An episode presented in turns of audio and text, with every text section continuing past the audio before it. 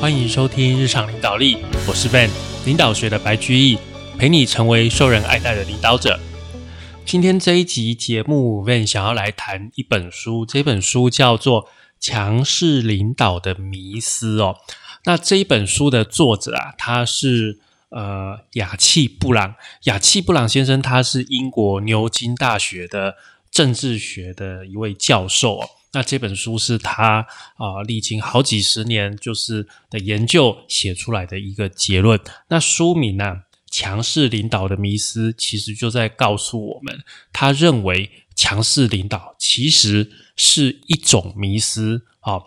那当然啦，几乎我们所有的人都会同意说，在呃民主的政府这这种制度下面，强势领导其实是一件好事。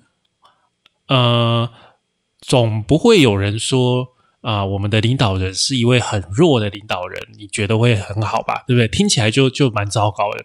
怎么说，我们都会觉得说，哎，领导人应该要够强势哦，那有办法把大部分的权力集中在自己的手上啊，然后掌控自己的所属政党啊，而且做出重大的决策，感觉这样子这样。很有魄力，很有能力哦。那掌握越多的权力，我们就觉得他越厉害。那这一本书就在告诉你说，这个教授觉得这个基本上它就是一种假象啊，就是一种假象。虽然看起来好像很强势，好像很好，实际上完全不是这么一回事哦。那这一本书里面哦，它哦，其实我花蛮长时间读的，因为它横跨了。蛮多国家，而且蛮多制度的一些政治上面的领袖啊，他讲了，包括呃英国、美国哈，因为他是一位英国的教授嘛，所以他对英国、美国的呃政治是比较熟悉、比较了解的。所以英国、美国历史上比较著名的领袖，他先拿出来讲了。然后啊，他也讲了呃一些其他各国的领袖以及他们的情况。然后啊，还对革命啊。还有集权、威权等等这些各种不同的政体下面，然后不一样的领袖，他全部拿出来讨论一次，然后他最后才告诉你，他觉得强势领袖真的是一种假象，真的结果对国家、对政党、对人民真的不是比较好的一件事情。其实啊，在看一个领袖的时候啊，我们不能只光看他这一个个人。哦，你不能只观看他一个人，你必须要考虑很多事情，才能去了解说他这个领袖到底是好还是不好。你要去了解他的第一个，他的职务，他的权利，并不是所有的领袖的权利都一样的。像是英国是首相，美国是总统，首相制跟总统制。基本上，他们的领导人也就是首相跟总统，他手中所握有的权力的结构就是不一样的哦。首相你必须要在国会里面取得啊超过一半的支持，你要选得上，或者说你的政党的联盟要超过一半的支持。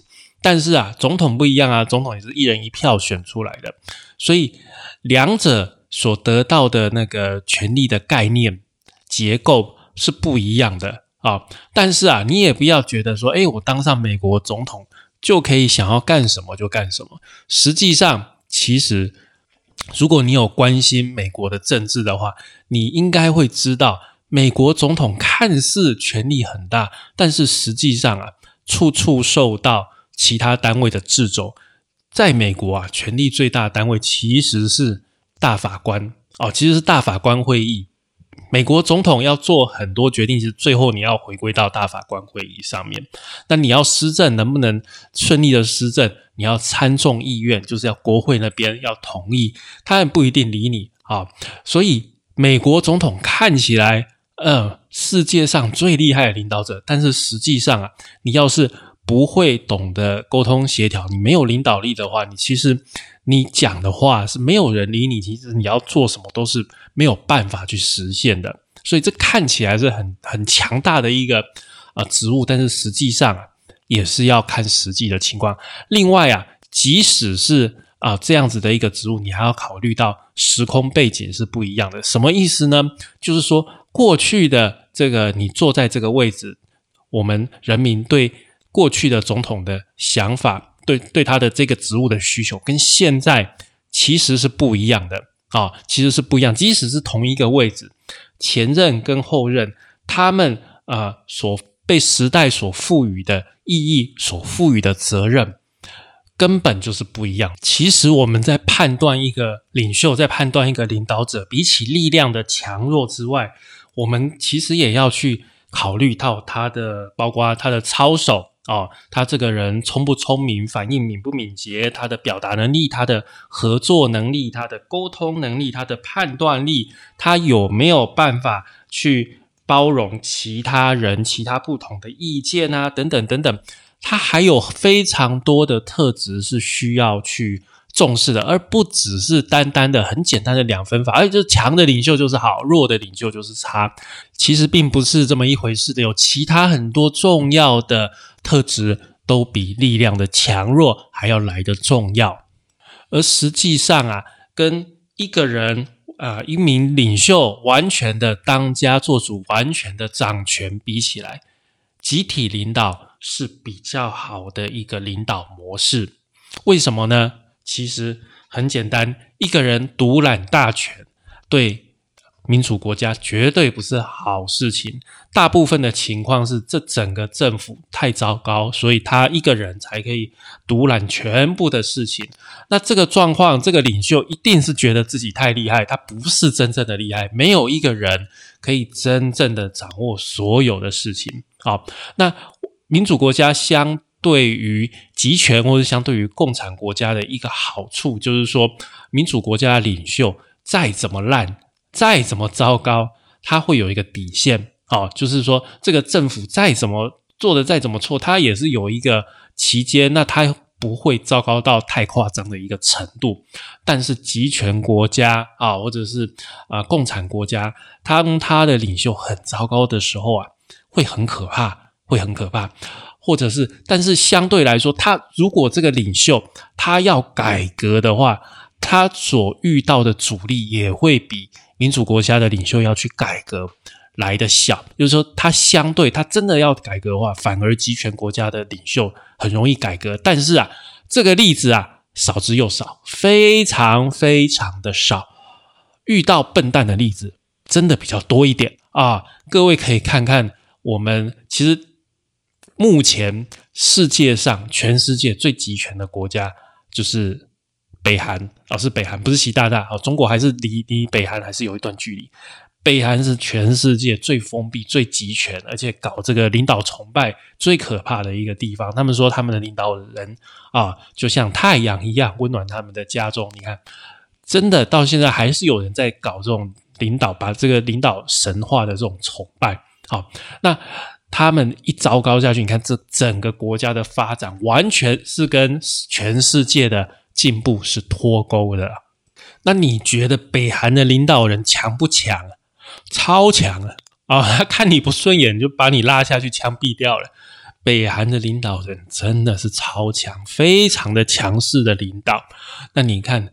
这样子强势的领导是建筑在什么之下？这样子对一个国家真的是好吗？所以，我们有的时候真的要去思考说，虽然我们会觉得一个强人，我们会觉得说会对这个政府、会对这个国家好像比较有信心，但是实际上，因为他的强势，他的自以为是，掩盖掉了其他人的声音。啊，掩盖掉了其他人的智慧，这样子真的对我们是真的好的吗？我们真的是需要这样子盲目的去跟随这样强势的领导者的吗？那有些时候啊，人民很需要魅力型的领袖哦，魅力型的领袖，尤其是在战争或者在危机的时期啊，有这种魅力型的领袖，大家会觉得很好很开心。但是啊。呃，魅力型的领袖，他相对呃，就是有好也有坏的。好的部分就是大家觉得哇，我一定要跟随他，他好像是上天派来的先知或者是英雄一样啊，有一点有点开始有点像信仰一样的去追随他。但是另外一方面哦，追随这种魅力型的领袖，也很有可能造成很可怕、很可怕的后果。像这种魅力型的领袖，好的就像是美国带领黑人呃进行黑人运动的金恩博士，他是非常有魅力的一位，然后带领黑人进行民主运动的一个一个领导人。但是相反的，德国的希特勒也是非常有魅力的领袖，他就把整个世界搞得乌烟瘴气。每个人听到希特勒讲话，就好像着了魔一样。啊，盲目的崇拜他，非常有魅力耶。所以，魅力它是一个魅力型的领袖，是一把双刃剑，可能是好，也可能是坏。不过有一件事情就是，魅力它不一定哦，通常不会持续一整个辈子，就是一时。就是像是这个英国的丘吉尔首相，他在战时的时候是非常有魅力的领袖，但是打完仗之后，大家就觉得，呃，这个人好像没什么了不起，没什么用。魅力型哈，他有起有落，没有办法维持一阵子，而且通常会被人家高估。那比魅力型比起来，还有两种。领导人更值得我们的注意，一种是开创型啊，一种是转变型。开创型的领导人啊，这个我跟大家讲一下。现在我们都是啊，大家已经习惯于去选举选出来我们的总统了嘛，哈啊。现在我们台湾，像我们台湾就是有蓝绿两个政党，是不是两个政党要选赢的话，好，要选赢的话要怎么办？要去拉拢中间选民，对不对？因为你只有你蓝、极蓝或是极绿那一块，基本上不管你只要不要差太多，他都会投给你。啊，就你你不要差太多，你不要太离谱，基本上他都会投给你。但是中间选民，谁能拿到中间选民的票，谁这样就有机会赢得这一场选战。所以，所有几乎所有政党的重点都是在大型政党了，都是在怎么样去取得。中间选民的这一块选票，它就是能够赢的一个关键。好，那开创型啊，开创型的领导人，这种领导人他很厉害的是这样，所有的人都在找中间地地带，对不对？都在找中间选民。但是啊，开创型的领袖他会想办法把这个中间中间选民这个中间的地带啊，把他们带往自己的方向。他们会整个去打破。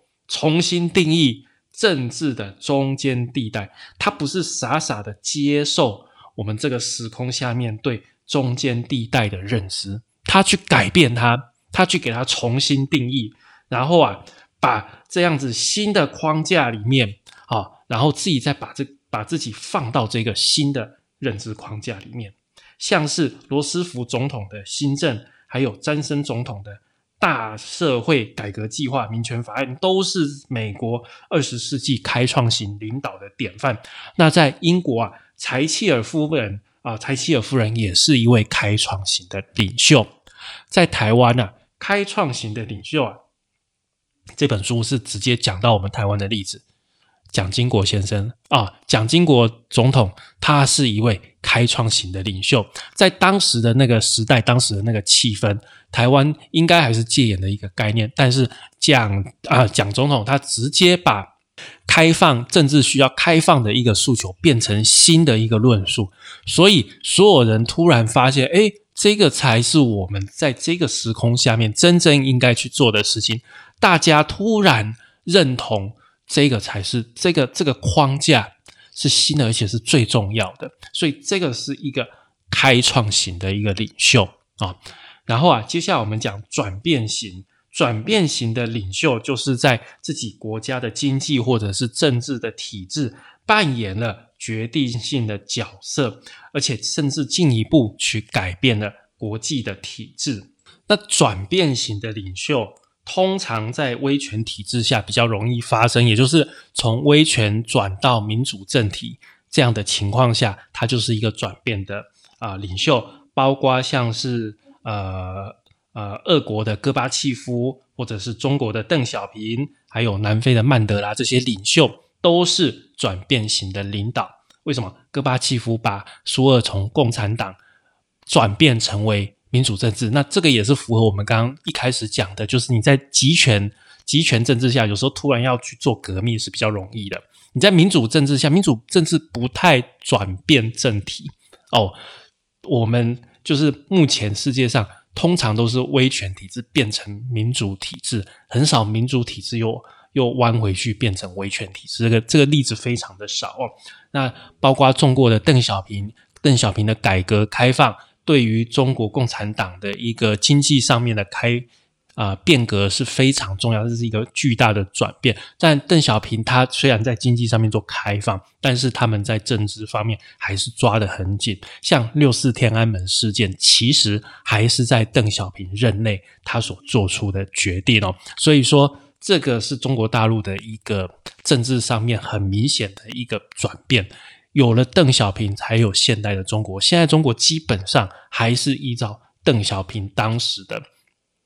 邓小平当时的一个意志而传承下来。如果单纯只是毛泽东的话，中国到现在还会是一个很糟糕、很糟糕、很惨的一个国家。哦，绝对不会是像今天一样啊，经济上这么的一个强盛，然后利用经济的力量，然后去在政治上面做其他的一些高压。好，那曼德拉是南非的总统，那他是打破了白人与黑人之间的。啊，民族的一个呃平等啊的一个总统，所以他也是把这个体制从独尊白人慢慢啊变成说，哎，种族之间要能够平等这样的一个转变。那转变型除了开创转变型领袖之外，还有就是革命跟革命型的领导哦。革命它有一些特征啊，它有一些呃。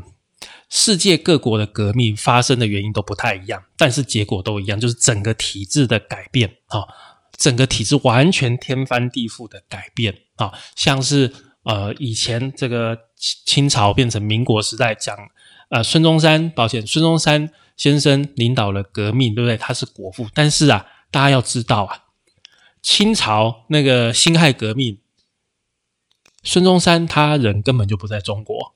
从头到尾他都不在中国，但是最后他是被大家认为是国父，他是这个革命的领袖，是个革命的领导。所以你看，而且他这个人一点都不强势，那一点都不强势的人，他那个时候在辛亥革命的时候，他还干嘛？他飞去英国，他飞去美国，他在拉拢西方的世界，叫他们不要插手中国的革命。你想想看，他这样子的一个价值是不是更高的？相对于在现场冲锋陷阵的将军，其实他所做的行为对中国的革命的影响是更加深远的。中国革命的成功真的是因为孙中山先生他去啊跟英国跟美国讲啊，我们这中国在革命了，我们在往好的地方走，你们不要再来插手。你万一你们又去帮助这个清清朝的这个政府的话，哇，那革命就完蛋了。他他反而是去在做这些的努力。哦，所以他是真正，他是真正中国革命的领导者啊。那这本书还包括讲其他很多的革命，包括墨西哥的革命啊、土耳其的革命啊、欧洲共产革命啊、亚洲共产革命、古巴的革命啊等等，非常多的革命。他去统整，他去讨论出这些革命跟革命的领袖。有的时候啊，有革命不一定有革命的领袖，像是呃。阿拉伯之春这样子，在阿拉伯世界大幅度的革命，其实他没有一个真正的领袖，他是从人民啊一个一个反抗起来，但是他没有一个很明确的一个革命的领袖。但也有的革命就是这种那种很传统、很暴力哦，就是暴民反抗的这个揭竿而起的这种领袖，像是。毛泽东像是苏联的列宁，这种都是很可怕的威权的领导者、统治者，他们所做的革命，他们成功的时候做的事情其实还蛮可怕的。像是这个毛泽东，他啊，在革命之后，他还在他领导的体制下面去做那个文革，什么大跃进，这个都对中国这整个国家造成非常可怕、非常巨大的伤害哦。其实，包括邓小平的孩子。也是在文化大革命的期间呐，因为他要那个逃离，他的孩子为了要逃离红卫兵的迫害，他从北京大学的宿舍的窗户下面往下跳，结果变成了一个残废哦。所以其实邓小平他在毛泽东当权的时候，到后期他是整个是完全是脱离中心的啊，完全是脱离中心。是后来因为这个四人帮的失势，然后这个邓小平才慢慢又又起来的哦。那比较毛泽东、毛泽东跟邓小平这两个领袖。这两个领导人，你可以发现到毛泽东就是搞那种个人崇拜的那种人，但是邓小平他并没有。不过我们刚刚还是有讲过，邓小平他就是经济上面开放，他政治上面他还是抓得很紧哦。他这个六四天安门这个事件，完全就是定掉了啊，让原本想要开放的、比较偏向学生那边的呃书记赵紫阳，也完全被邓小平整个被放逐掉。那单一领导人跟集体领导，它最大的差距就是啊，你一个人独揽大权，什么事情都由你决定，久了之后，哦，久了之后，你掌握的权力权威越多，那你就比较容易会犯了啊骄傲自大的一个毛病，而且你一个人要做的事情太多了，做不完，时间有限，怎么办？啊，就丢给左右手去做，所以就很容易形成你的亲信。到最后啊，这整个慢慢的啊，整个啊，整个团体的整个啊，整个组织慢慢会失去你的信心，然后你会跟基层，你会跟现实脱离，越走越远，就会造成很容易看到的一个悲剧啊！所有的政治人物最后都会结束他的任期，他都会下台，不管你。有多大的权力，你最后都是会结束。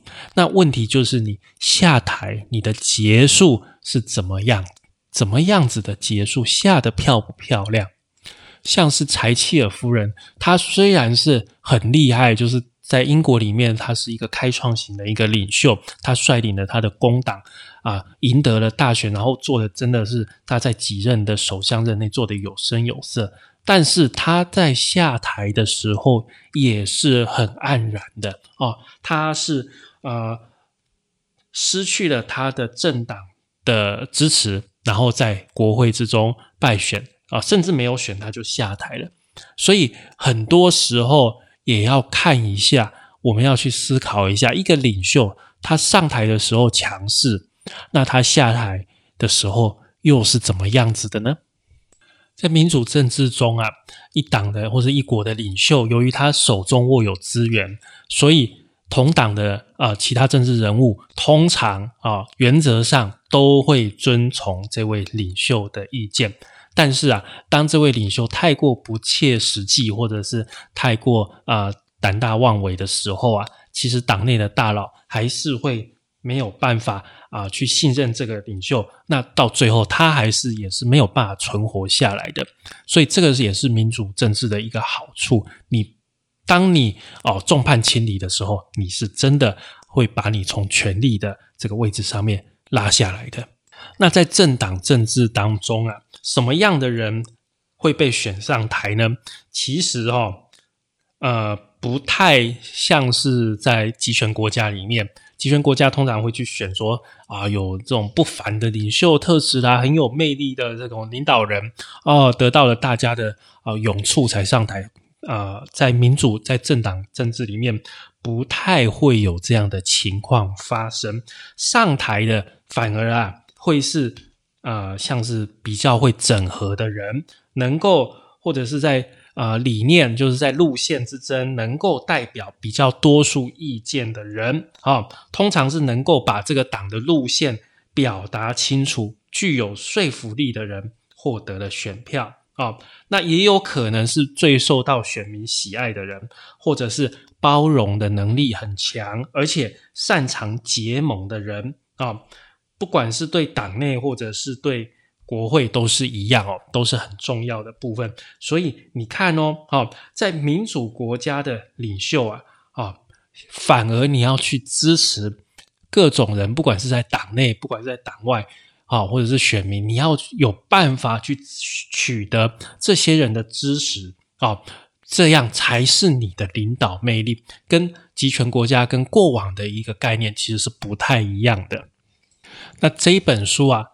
总体来说，他就是在批评很多领袖一开始上台的时候是很漂亮的上台啊，一开始上台的时候啊，是让国家整个有使命感，让人民信任他，然后提出一些超越日常决策、看起来很有愿景的人这样子上去。但是做到最后，因为权力太过集中，然后造成啊骄傲自大、众叛亲离，最后这个让整个国家乌烟瘴气，遭受非常可怕的一个失败，然后很难看的一个下台。好，所以作者其实他最主要是在批评这样的一个情况，所以他是认为啊集体的领导会比一个人独揽大权的这样的一个。情况会好。那一个人独揽大权，通常就是来自于强势领导。一开始看起来是强人政治，看起来是很美好、很有愿景、充满无限希望。但是到了后面，却发现他是一个独夫，他是一个独裁者，只是做自己喜欢做的事情，听不下其他人给他的一个意见。那我觉得我在读这一本书，蛮多的一个感触，就是说。即使是同一个位置，你在不同时空下面，你所肩负的任务也是不一样的。这是第一个啊。即使啊，这个在我们组织里面也是一样。即使你是同一个公司的总经理，但是上一任跟这一任的总经理，他在这个公司里面，他所肩负的责任，他所需要组织需要他去完成的事情，可能是不一样的哦。所以这个是我们必须要去思考。你看，虽然职务本身的内容。看起来啊，你也是总经理，我也是总经理，前一任、上一任，公司也是同一个公司，但是有可能你要去思考，我同样是总经理，但是在这个情况下面，我要做的事情可能跟前一个总经理完全是不一样的。好，这个是很值得我们去思考。这第一个，那第二个就是说，怎么样不让自己会因为权力太过集中，然后迷失掉方向。有办法去接受别人的意见，然后去接受别人的挑战，能够听得进去，然后呢，又能够去判断说啊，借有众人的智慧去判断说这个意见是不是真的符合我们的需要的，不要去迷失掉自我，不要去迷失掉这整个团队，然后在团队里面形成一个健康的一个讨论，或者是啊，不管是冲突也好啊。这样子一个正向的、积极的一个文化，我觉得这个也是非常重要的一点。很多的领导人都是因为自己太过强势，压掉所有的意见，造成最后就是啊自己迷失方向，觉得自己越来越伟大，就变成像北韩这样子的一个情况，那个是极为可怕的。我们自己要去思考，怎么样去防止，当我们有一天当上领导人的时候，防止自己变成这么样的一个下场。那微软的创办人比尔盖茨先生，他也有读这一本书哦。那他读了这一本书，读完之后，他的结论是什么呢？他说啊，一个好的领导人需要什么条件呢？合作、谦卑、倾听。哦，他读完这一本书，他的一个结论是这样子。啊，好，那今天很高兴跟大家分享这本书《强势领导的迷失》，让大家也去好好的思考一下，在你的周遭环境当中，真的强势的领导会对整个组织、会对整个社会带来是最好的结果吗？那我们要怎么样去阻止强势的领导人最后把这整个组织带往错误的方向这样的一个情况啊？好，以上就是我们今天的节目喽。